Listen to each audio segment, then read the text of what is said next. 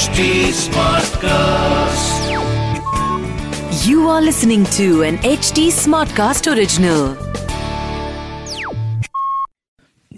एक मिनट रुक जाओ रेडी होने दो चलो ये कर लेते हैं this could be a great intro hi I am Akshay hi this is Saurabh and you are listening to the founder thesis podcast we meet some of the most celebrated startup founders in the country and we want to learn how to build a unicorn.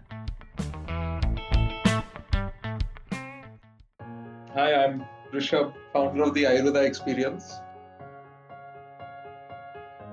Imagine basing your business on the Ayurvedic traditions of India. Imagine working out of India but selling in the US market. Imagine selling in a space without any large established competitors.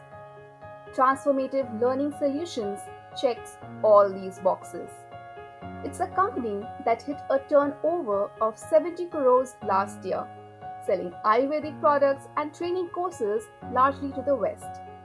And Rishabh Chopra, the founder of Transformative, has had a roller coaster journey full of highs and lows, starting with leading the student run prestigious AIESEC body in India to making multiple failed attempts in business before finally finding success in the US market with Ayurveda. So, was college like a transformational experience for you, or was it like just like you know uh, nothing special? So I went to College of Business Studies, uh, you know, in Delhi.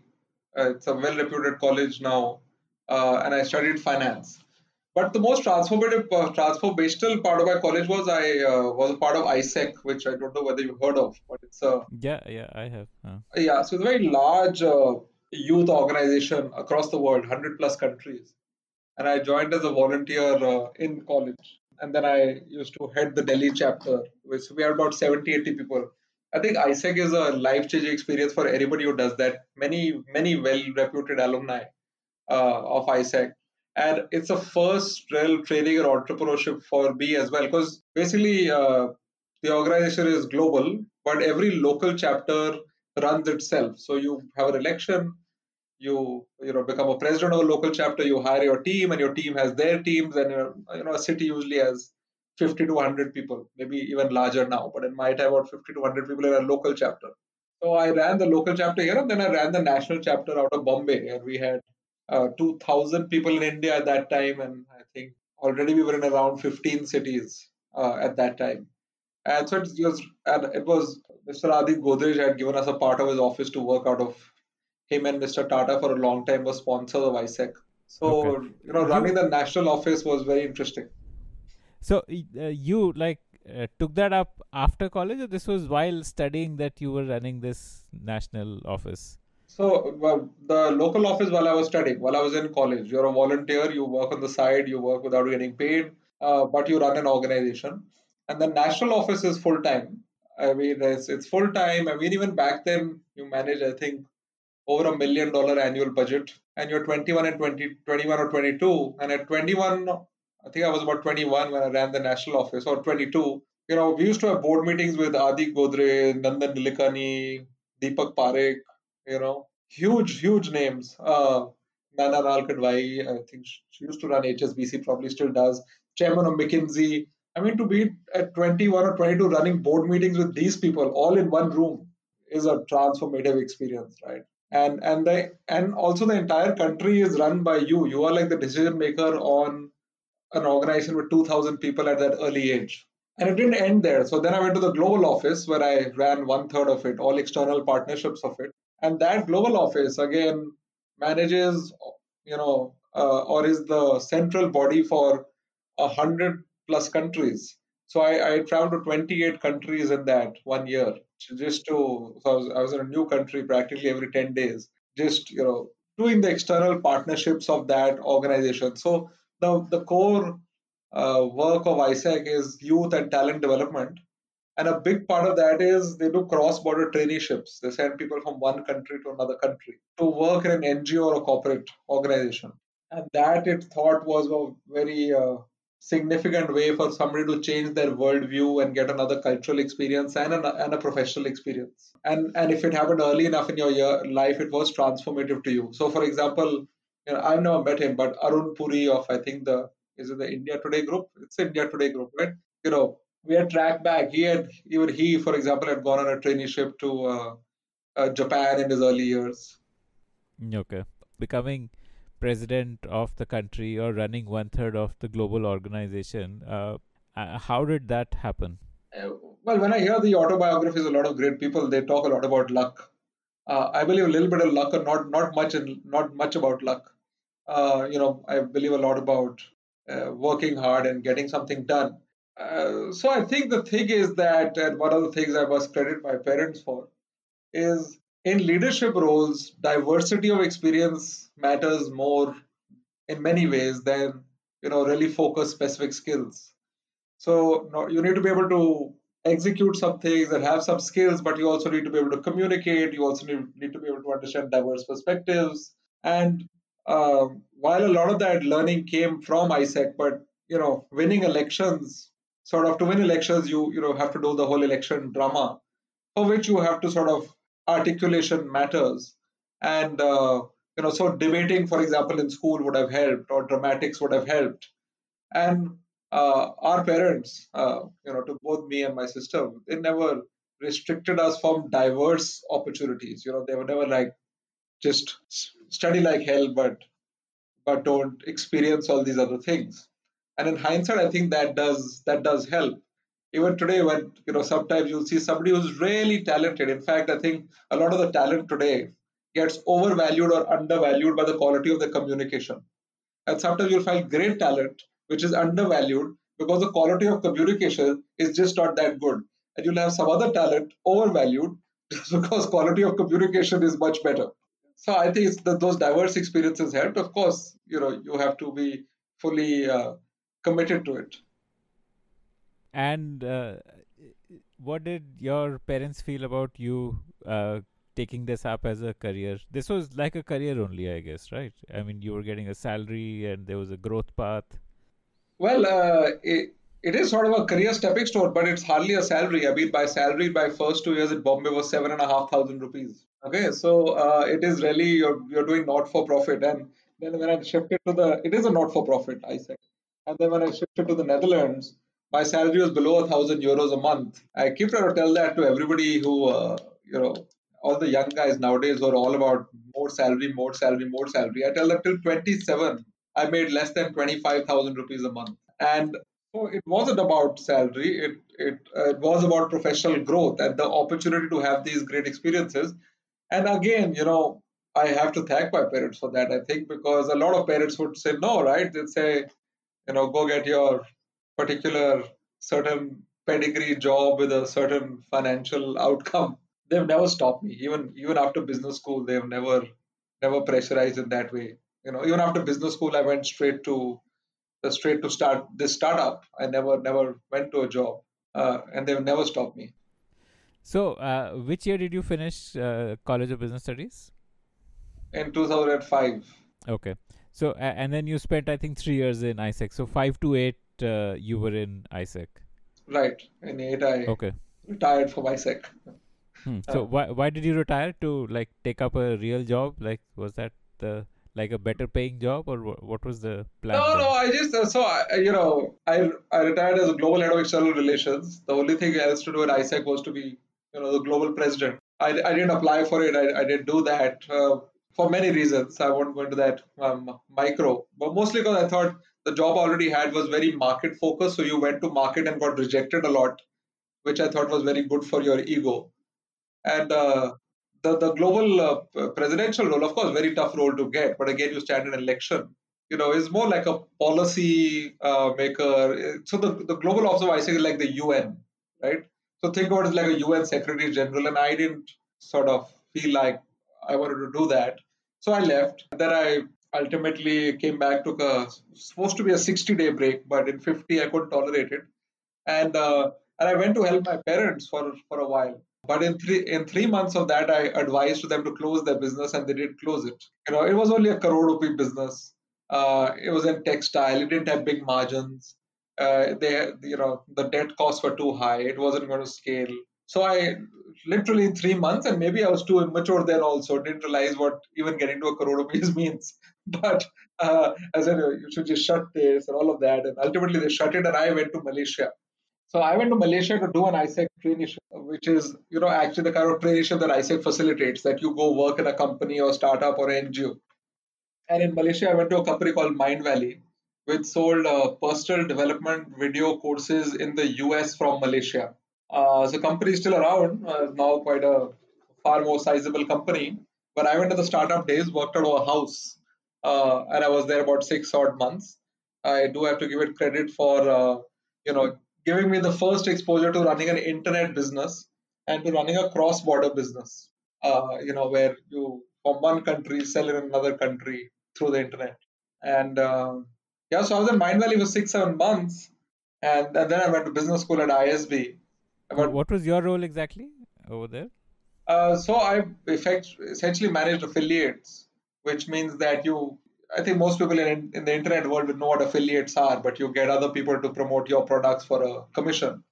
And at the end of my time at Mindvalley, I was beginning to look at a particular early education product, which is basically you. It's a homeschooling product made by an institute in Philadelphia called the Doman. Uh, it's called the Doman Method. I think the institute was called the Institute for Achievement of Human Potential, and they they had they had these products about how to teach a baby to read, usually but before the age of two. So I was very interested in it. So I I was beginning to manage that product, but left soon after. Okay. So uh, why did you decide to do an MBA? Uh, so why I decided to do an MBA was a friend of mine sent me a book, and I wanted to be an entrepreneur already. Oh, well, the one thing I didn't mention was between uh, AIESEC and that you know time that I spent some time with my parents' uh, small business, I uh, also tried to pitch VCs for another business of my own and failed.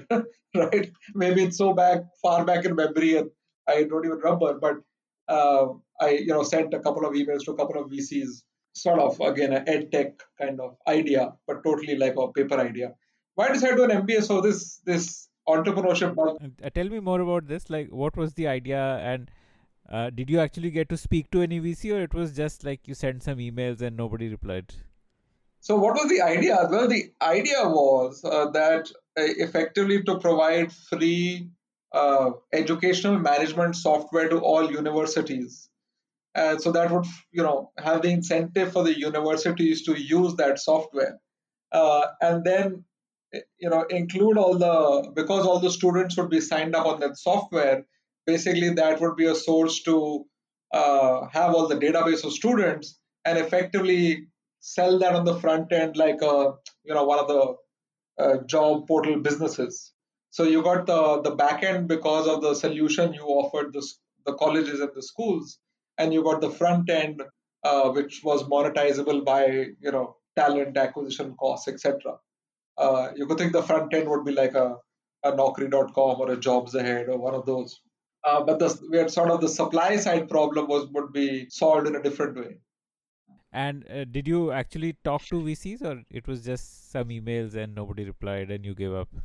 So it's true. I, when I talked to you know, a lot of some of the alumni of this organization I was with, and I suddenly realized that business is very different from being a part of a sizable not-for-profit. When you do your own thing for the first time, you could have been anything in a large entity, and you know people sort of don't credit that so much as now you're a person doing business by yourself. So a lot of the alumni I reached out.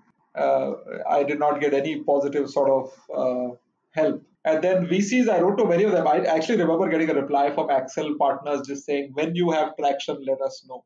Uh, of a cold email. So I guess that's not not bad. So yeah, but I, I think I, I wrote to, must have wrote to several VCs, but I only remember this one strong reply in my head.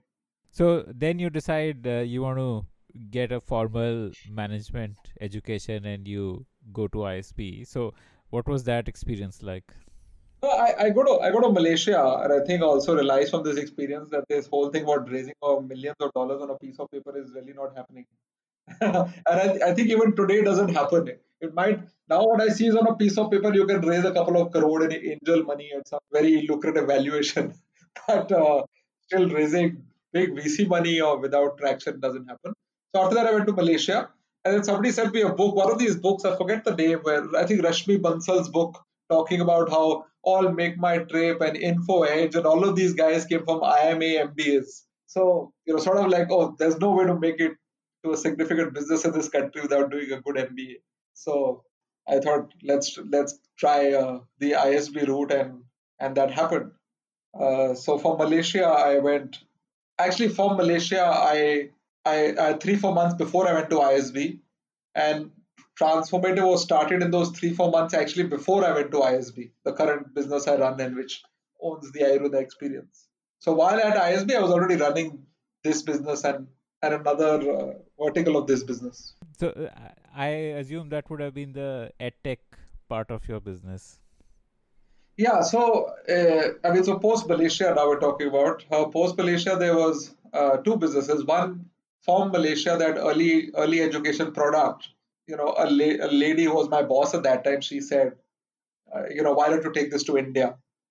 Uh, so I was doing that, and if that's of interest, I can talk about it. it was a massive entrepreneurial learning. And this, well, yeah. So I mean, uh, won't take names, but uh, so the Mindvalley is a good, credible company. But they had for a moment of time engaged this uh, American lady uh, who was running a vertical, and she said, you know, you go to India, you run India, you take fifty percent of that business. I'll invest fifteen thousand dollars in it, and uh, it, you know makes me realize how silly I was back then to give 50% of a business for $15,000. And uh, but you know, I thought they are giving the product, so you know, product is a sizable thing. And I spent a good six or seven months getting that product into stores, etc. And we had some very credible stores signed up, and nothing would ever move. I had actually a friend of mine move back from Singapore to become CEO of that business while I go to ISB. And six or seven months in, uh, I went to ISB and and you know he stopped receiving salaries. And even though we had all these stores signed up we could never get a response from the owner of the license in the us so between my isb term i actually flew to the us to those guys and say what's going on? We have all these stores signed up in india. You know why aren't you giving us the product? You know why aren't you giving us a license to sell this set of products they were all early education products teach your baby to read teach your baby to do math teach your baby to swim all of that and well recognized. It sold more than 5 million copies in the US. And I, I, went, so in the middle of ISB, I take 15 days off, convince my professor that I'm going to go do this and she shouldn't fail me. I actually go there and I walk into Philadelphia to this guy's office and they say, What are you talking about? And they had no no idea. So in effect, that lady had no licenses. And this was a massive learning, right? And and until today in my firm, we are quite uh, crazy about paperwork you know contracts written agreements all these things. We look at these things with with significant granularity. I think it probably comes from that that experience you know? And this was with foreigners. It's not even you know people some people think that there are higher grounds in foreign countries. There's nothing like that right? You it's about they're they're good people and and i would say not so good people in in all countries. And big, but big business experience you know. You you you should document everything documented well. So that business went of course that was the end of that business. And you know it also makes you feel the responsibility you have for other people you engage. I had a friend leave a $60000 job in singapore to come and run this in india. And, and he stopped getting paid. He didn't have a job. I paid him a couple of lakhs for borrowing from somebody else but then i couldn't pay him any further and uh, he also had to leave so that you took on uh, personal debt yeah, I took a, I took a personal debt from you know another friend of mine uh, uh, who uh, you know I was close to while I was in Europe, and uh, and you also yeah. had debt for ISB. Like ISB was a student loan, or I also had debt for ISB.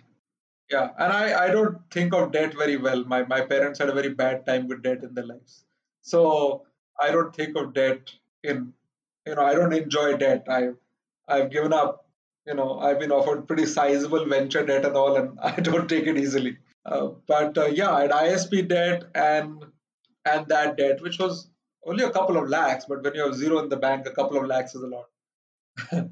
so that business went to the fold. So that was, but that was only one business. You know, uh, maybe by that time life, I'd already figured out that, you know, I was saying dependency is death. so not to be dependent. And so we had I had a second business which I had made the first sales of before I went to ISB, and that was basically uh, with a professor of Delhi University who had written books on mythology. We had made video courses about learnings from mythology, you know, the philosophical learnings from mythology, and we started selling those. And uh, what was like the quality of video? Was it like a animation video or No, like one man speaking or what? It was, it was mostly one man speaking. That we bought some very cheap animation, but it made the video look terrible. I think for a while we had it, but then we removed it. But it was only one. Uh, it was only one man uh, speaking uh, for the first video. And why would people pay for this? I mean, internet is like you know in those in those days, especially internet meant free videos, free uh, information, stuff like that. Well, that we think about, and you know, I when I first went to Mindvalley, I thought about this is crazy. So much video is free. But Mindvalley even then used to sell ten million dollars a year, ten million US dollars a year of video. Okay, on uh, you know personal confidence, meditation, self help, anything you can think in the self help space they used to sell. So I knew people paid for video by being at Mindvalley Okay, then it was about the product and about the uniqueness of the product. Now the thing here was we were telling people to buy mythology video, right? And videos from professor of mythology. And anyways, this wasn't like a you know you should have hope video. This was a really an academic professor, and we wanted to bring it to very you know crisp ideas of powerful ideas from mythology, which I believe there are many, right? There's there's so many great ideas in our mythology. Something like what Devdutt Pattanaik also does. Absolutely, I would I would say so. Uh, I've not read a lot of his stuff. Maybe I've read one odd, but uh, something like he does, I think, is a good broad definition of it. Right. He also has a podcast. Very few episodes, long time back, but yeah. So we sold those, and even before I went to ISB, and while at ISB, I continued to sell them. And and how much money was that making for you? Oh, well, it's t- tough to say that far back, but I don't. I mean, it wasn't making any money. I think I, in the first year, half of which was, was while I was at ISB. Maybe I lost fifty thousand or one lakh, and maybe it made two lakhs or three lakhs. I don't remember. So nothing great, and even that, I think 30, 40,000 I ended up borrowing from another friend in the US.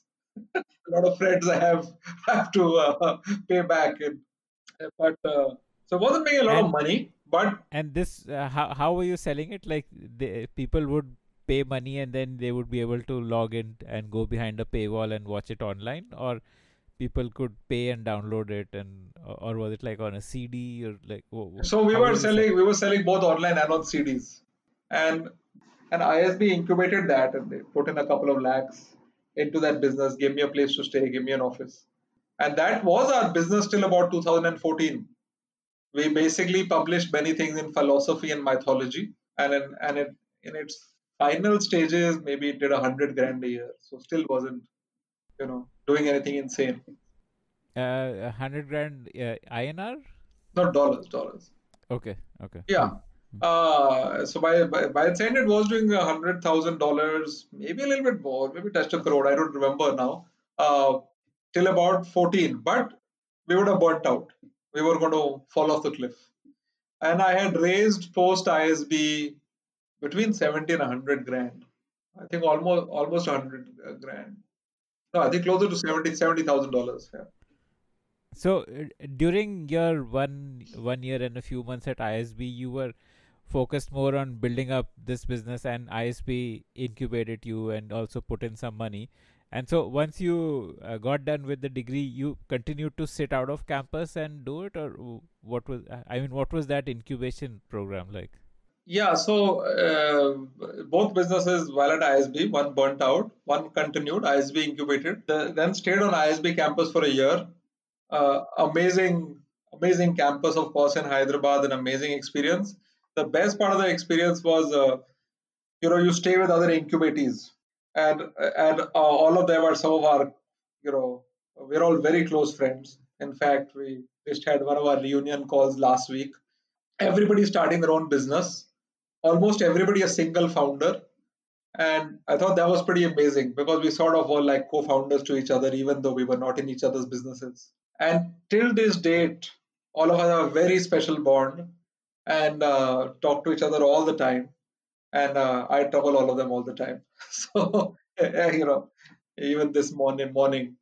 So it was on campus. We didn't get honestly much intellectual support from ISB. Maybe we had to seek it out more or something, but we it wasn't like proactively coming. But the having a good infrastructure to work was very useful. I mean, just the fact that we they, we had a good room to live in and a, a a good office to work in. Good as in simple but functional, fully functional, and in a campus that we could really. And of course, these also I think are issues. These things these things slow people down. Didn't have to worry about cooking and anything like that. I mean, we had yeah, you can go to the cafe or you have a maid come. All of those things happen. So I think the biggest value was good environment and being able to work with the other entrepreneurs and have each other, you know, through all the up days or down days. I remember at the end of my incubation, there was a, uh, a seventy or eighty thousand dollar term sheet that somebody gave me. Of course, for one of the first times I was looking at a term term sheet and uh, very very complex term sheet, right? The usual fifty clauses, and I I've tried to negotiate like I remember I think thirty or thirty four of them so so they pulled out the deal. They walked out of the deal. They said, you know, no negotiation. Immediately they said, we're walking out of this deal. So I said, uh, I was almost like part suicidal, I think. And in that kind of moment, the camaraderie of the fellow entrepreneurs. Okay. So uh, once your ISB degree was done and you were scaling up the business inside the campus, so did you hire people there? What was the plan? Were you like, creating more content and then spending money on uh, PPC campaigns to get people to your website? I mean, w- what were you doing? Okay, so I think um, ISB we got three four lakh bucks or something. I don't know, something like that. So there wasn't a lot of extra money. I think through that whole year, maybe a couple of extra lakhs might have been raised from somewhere, but nothing extra. So we were just doing the content and doing very little bit, very little PPC but I think the lesser the money, the better you become at PPC. So, you know, today my firm prides itself as being very good at PPC. Uh, but uh, so very little PPC, but just like thinking of the product, doing more video, understanding the customer, etc. Trying to raise money, uh, you know, trying to raise further money because we had proven that it makes some money. I think by the mid of ISB, must have made five, ten lakhs by then. As you, you see, when you make five, ten lakhs, by pure internet sale on your own website uh, to global customers there's always something to look at. You have to look deeper but you are if you are selling to people you don't know randomly over the internet there's always the chance of it being a massive business you know. So then you and of course but the burn rates are usually higher just because you're marginal i mean you're not making any extra cash because of low scale. Uh, so I, I think it's just about getting a couple of more videos and courses done and trying to raise money. And, then at the end of ISB, or a couple of months after that, I think we finally managed to raise close to 100 grand. And then we burnt it. so, so I think that was yeah that was the first maybe that's the next phase to go into. You got that money, you're like, oh, what do we do with 70 lakh rupees? Never seen 70 lakhs in my life. Oh, now I remember clearly it was 68 lakhs.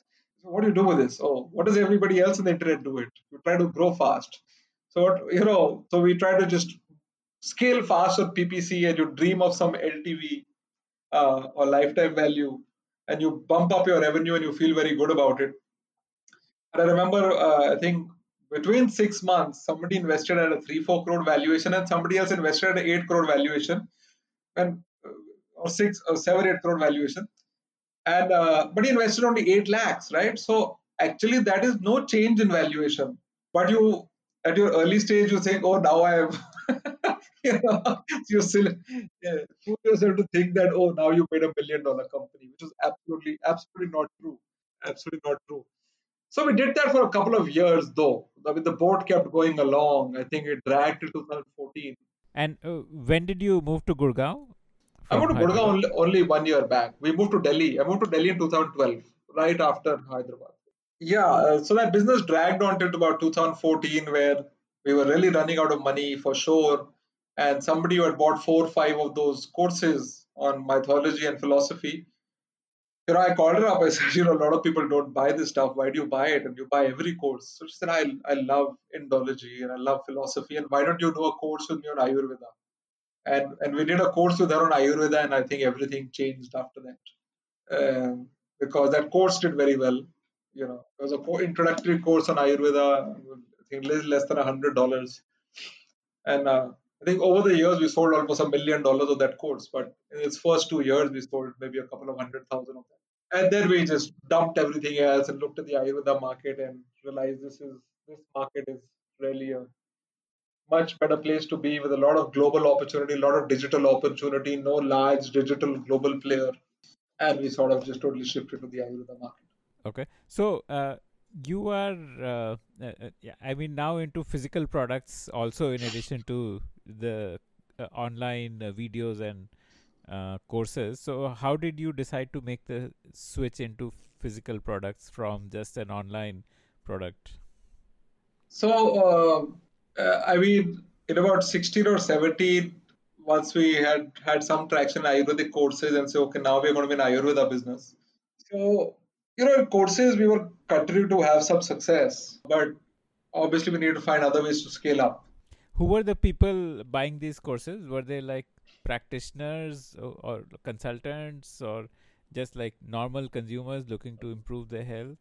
Normal consumers. I mean, we've always tried to build uh, courses for normal consumers, but they are accredited in some countries for practitioners to get credits, right? And we try to build for normal consumer because that's where the scale is, etc. You know, Ayurveda in foreign countries doesn't have large enough practitioners to easily build an education-based business around them. It's growing, but it's more limited. Yeah, so they were normal consumers who, you know, think, oh, you know, so yoga, of course, was a big trend in the US, right? I mean, yoga was almost a 28 to 30 billion dollar market. Uh, one out of uh, one out of every at the max 20 Americans had some deep interaction with yoga or fairly significant interaction with yoga. And so we thought, okay, what's next? And I think that's why Ayurveda became more and more convinced about the Ayurveda idea. Plus, traditional Chinese medicine, alternative medicine in the US had always been big. There had been 50 to 80 billion dollar markets. So we became very convinced of the Ayurveda idea. And then we thought, okay, so let's, we're going to build the consumer base through education. And we'll monetize through having this marketplace on other people's products. So first we started the marketplace on other people's products. So we thought, who's going to build product? You know, product has its complications and all of that. When we started doing that, we just realized that none of the brands in the US were big enough. So, you know, why wouldn't we just build our own brands? and uh, you know that way we'll have the full full leeway. So that was another significant shift after becoming a marketplace, selling third-party products. Then we realized also the you know how many successful marketplaces in the world have been created outside of the very big ones from a product standpoint, very limited, right?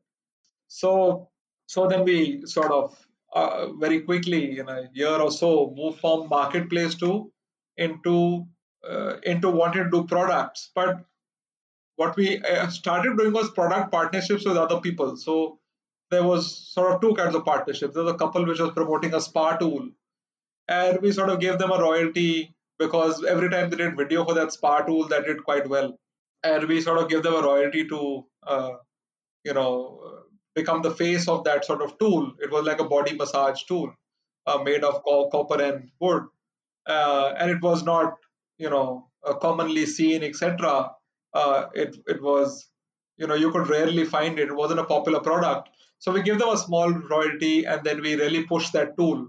Ultimately, we sold eight million dollars of that tool over three or four years, and um, and you know you can see on Google Trends, so sort of the, it only rises once we get into that market uh, of. So then it became clear to us, okay, so we're not going to be a marketplace. We're going to try to back these lesser known things which don't have too much competition and ultimately it also became came, became about trying to protect the products that we build uh, so for example this tool i'm talking about it's called the kansa wand I, uh, you know now it's quite a popular beauty product in the us in fact after this oscars uh, uh you know the aesthetician of the i think the woman who won uh, uh, best actress she actually said that the Kansa wand is one of her beauty tools, right? So now it's that popular. But you know, at every stage has been a learning. Even though we built that tool up, because we didn't trademark it, because we couldn't trademark it, because we didn't create the moats around it to protect it for the long term. People started selling it much much cheaper than us on Amazon, and ultimately we, we lost that market. Uh, we didn't lose it. We still own, I think, 60 or 70 percent of the market is still us, but the profitability went away, and we used to sell at much higher prices, and the prices came down several fold. Uh, so that was one. The, the other thing was that we said that okay, let's try to. There must be small businesses, and like this couple who was doing this uh, this spa tool, you know, they they had no way to build this into something that sold in the millions uh, but they had the idea and they had the training around it.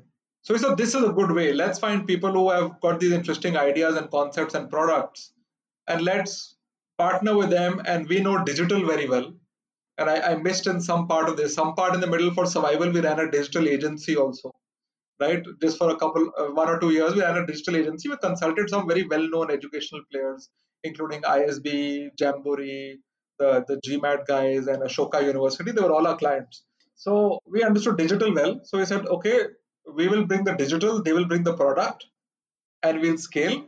But we must have a part of the pie. So we found a company in Wisconsin, USA called Ajara, uh, which used to do $100,000 a year.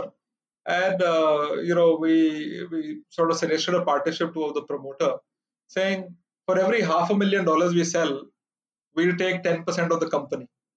So we'll help you grow, and you know we'll get part of that growth. And uh, very grateful to her. Her name is Nicole, uh, uh, and she agreed to that. And uh, we did that, and we ended up owning half the company. And just last week, we actually bought the rest of the company. So now we fully own Ajara. But I think the, the key learning is, you know, bring your strengths together. She had product, we had digital, and so we, uh, so we partnered with her to, you know, build Ajara. And then the end of that year, which is 2017, uh, we launched our own skincare brand called Ayura, uh, which uh, which has been a phenomenal growth story since 2017. But Ayura was totally built by us, brand is built by us, and we sort of contract manufactured with very reliable partners. Uh, and I, Ayura, you know, just in uh, two and a half years has more than 200,000 customers in foreign countries. Uh, um, and and so then we realized that we can just build brands by doing good diligence, contract manufacturing, etc. Uh, and and do that. So I don't know whether I skipped skipped some things, but now I've covered a couple of the things in, in Ayurveda. So the shift, and also I have to say, you know, a little bit of uh, the team as it begins to come together also adds value to that. So I don't really consume much of anything except for I think food and a lot of juice, or uh, you know, I, am not one to think a lot about consumption. Uh, so my understanding of retail sometimes was weak earlier. Now it's a little better because of naturally having to research it. So uh, many members of our team, including uh, Venu, who's now my wife, and we worked together for seven years. So you know, Venu is quite loves skincare, and she's like, let's let's do all this skincare. And uh, so we started doing the skincare stuff and uh, and Raghav uh, and and Maginder also two two partners who joined me six seven years back. You know, I think they also wanted to the e-commerce side. So you know, we partnered with some supplement companies. So it's a team also, right? My my better mind has always been about transformation, transformative education, that kind of stuff. So even in Ayurveda, I find my solace in trying to make the products effective. You know trying to focus on okay let's can we make this more scientific? Can, can we actually produce the best product and make sure this product is not just a skincare product but is actually an effective product? So uh, how much did you do turnover wise like this financial year which has just ended uh, so on a GMV basis, we would have done just less than uh, 70 crore. Okay what does that mean when you say GMV basis? I mean, in our case, GMV is almost it, it is net sales. The only reason I use GMV that I like to be very accurate is because last financial year we didn't own a lot of Ajara. So half of Ajara was not counted as our revenue. uh, right? So the financials will show about 64 odd crore, but uh, including Ajara, because now we own it, would have been close to 69 crore, and GMV is equal to revenue in our case. So why the US market? Uh, why not the India market? Was it because your videos were selling in the US and therefore everything you did was aimed at that market, or Yeah, I think it's just that. Uh, you know, I the one big learning from Warren Buffett is, you know, stay in your circle of competence. Uh, I've been on the US market for 10 years. Uh, so even now we have opened European markets, are looking at Indian markets. Uh, but the US, Australia, and Canada, I've, we've always done for 10 years. And so we really analyze that market, understand that market, and solve the problems of that specific market right? So so that was one. Just you know education was there. So naturally the customer was there. So we tried this there. Second thing was competitive competition wise it made sense right? Because india is a very competitive ayurvedic market. So you know you need wide open spaces to run especially if you want to consume very little capital. Uh, i mean uh, transformative has raised significant capital but that its direct usage of capital in its build in the business has been very limited. Uh, so I think if if you have a non-competitive space, and in the US you can of course do work on dollar values etc. And you have high dollar values, uh, so you know the spread is much larger. Your capital burn is much lower, and so we sort of always stayed on that market now we are looking at India and all as well. We are evaluating that. so you raised? Uh, you told me about hundred thousand dollars, like when you were running the the the training and the video business. So after that, did you raise further money? Yeah, I mean, in all, people have invested almost 45 crores in transformative. Uh, we haven't done so too much media in, in the past, but in primary and secondary capital, now almost 20 odd crores has been secondary capital, that is, people buying shares from each other uh, and not into the business. About 26 crores is in the business. In about 2016, we raised about a 4 crore angel round through LetsVenture, but led by Mohit Satyanand, who was, uh, you know, chairman of the firm which runs the Jaipur Literature Festival, and he was on the board of the company which owned Cracks for a long time. So Mohit has been a great mentor to us over all these years, and is, you know, even now on a weekly basis we we bother him and he he guides us. So we raised a four crore back then under his mentorship, and he stays deeply involved, and we're very grateful for that. And then in uh, 2018 uh, end, we raised money from Fireside and Centrum, and uh, uh, both uh, both Kanwal, um, I, I guess in, in media known as Kanwaljit Singh, um, and uh, and Giri from Centrum are you know on our board, and and they both invested there. So that was about a 35 crore round, and uh, but 15 crore was secondary. So in, in primary capital, we've only till today sort of used 26 crores, and we haven't used it. A lot of that, uh, at least a significant part of that capital lies with us till today. Okay. Yeah, so why did you raise that money? Well, one, uh, I think we were seven, eight years in, right, by 2018. Uh, so we were seven, eight years in.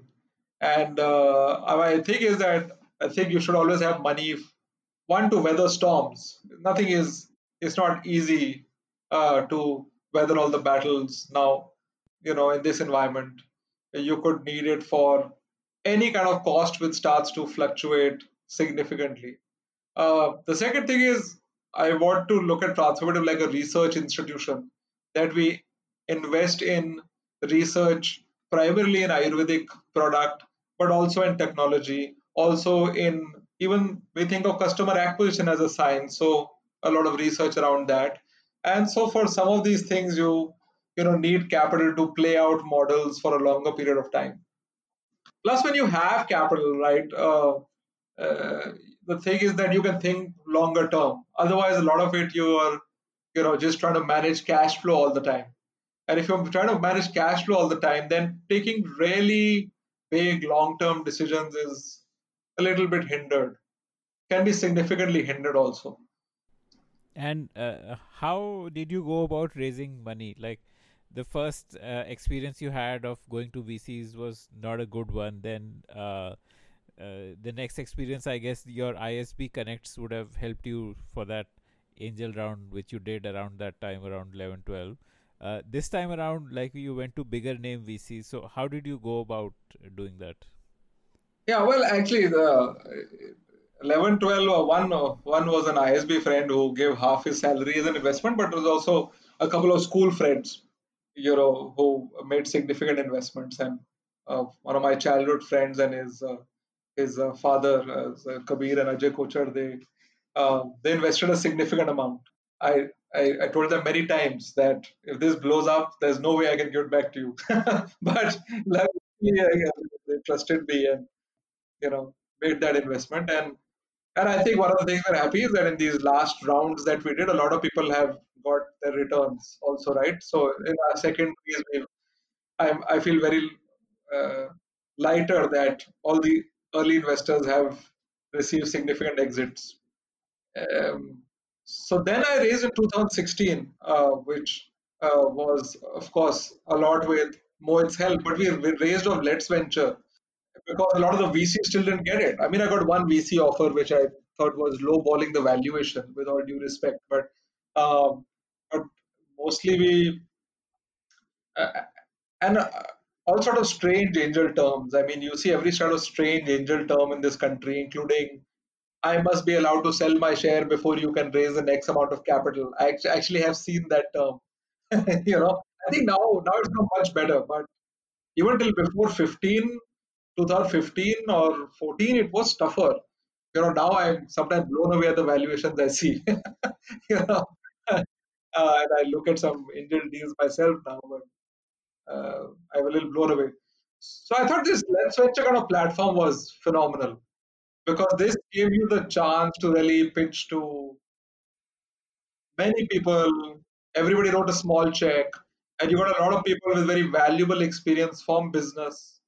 And you know so and some of them have become real advisors and and friends. Uh, and some of them are parts of funds even larger than vc funds you know like pe funds etc so they're very astute investors. And uh, yeah so i raised through LetsVenture uh, after trying all the private routes. But in LetsVenture also this was the earlier parts of LetsVenture i really reached out to everybody with personalized messages you know. And also i think in fund and to close a fundraise you have to give put scarcity in the end. I think this ends up being something that you have to give some timeline otherwise it can keep hanging.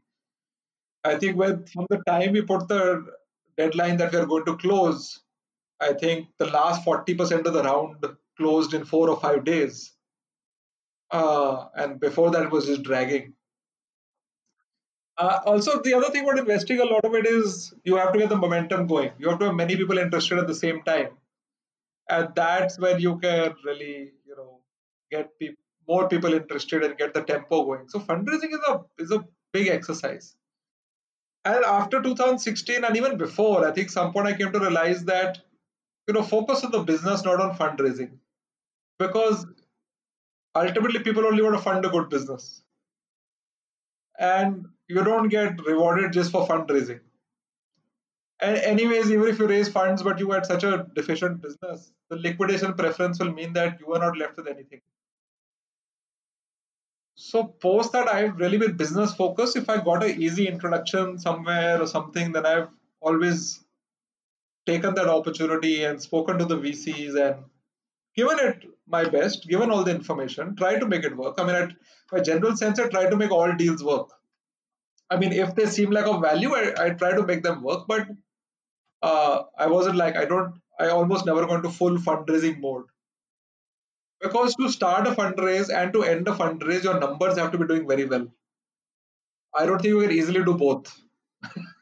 might rather show the upward curve and do the fundraise It's not easy. I know some people might be able to do it. So in 2018, then of course you got intro- introductions to Fireside and Centra. Hmm. Through and, your uh, uh, angels. Through angels, and you know, had somebody reach out. Uh, yeah, I mean, ultimately, I think we don't find it tough to get introductions anywhere.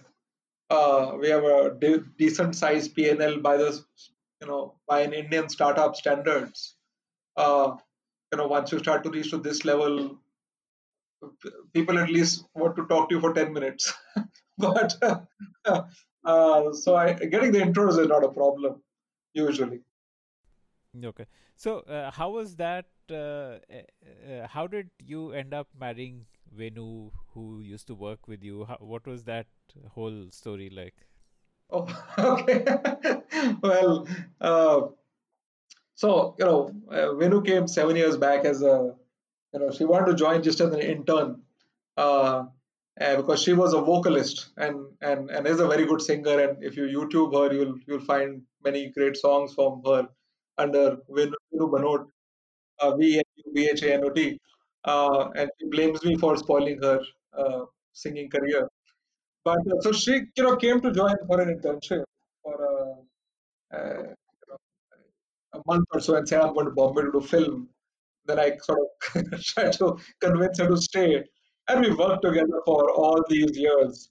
Uh, a couple of years in, I think, uh, um, you know, we had, uh, of course, uh, you know, a lot of people say from the very beginning we knew this was going to happen.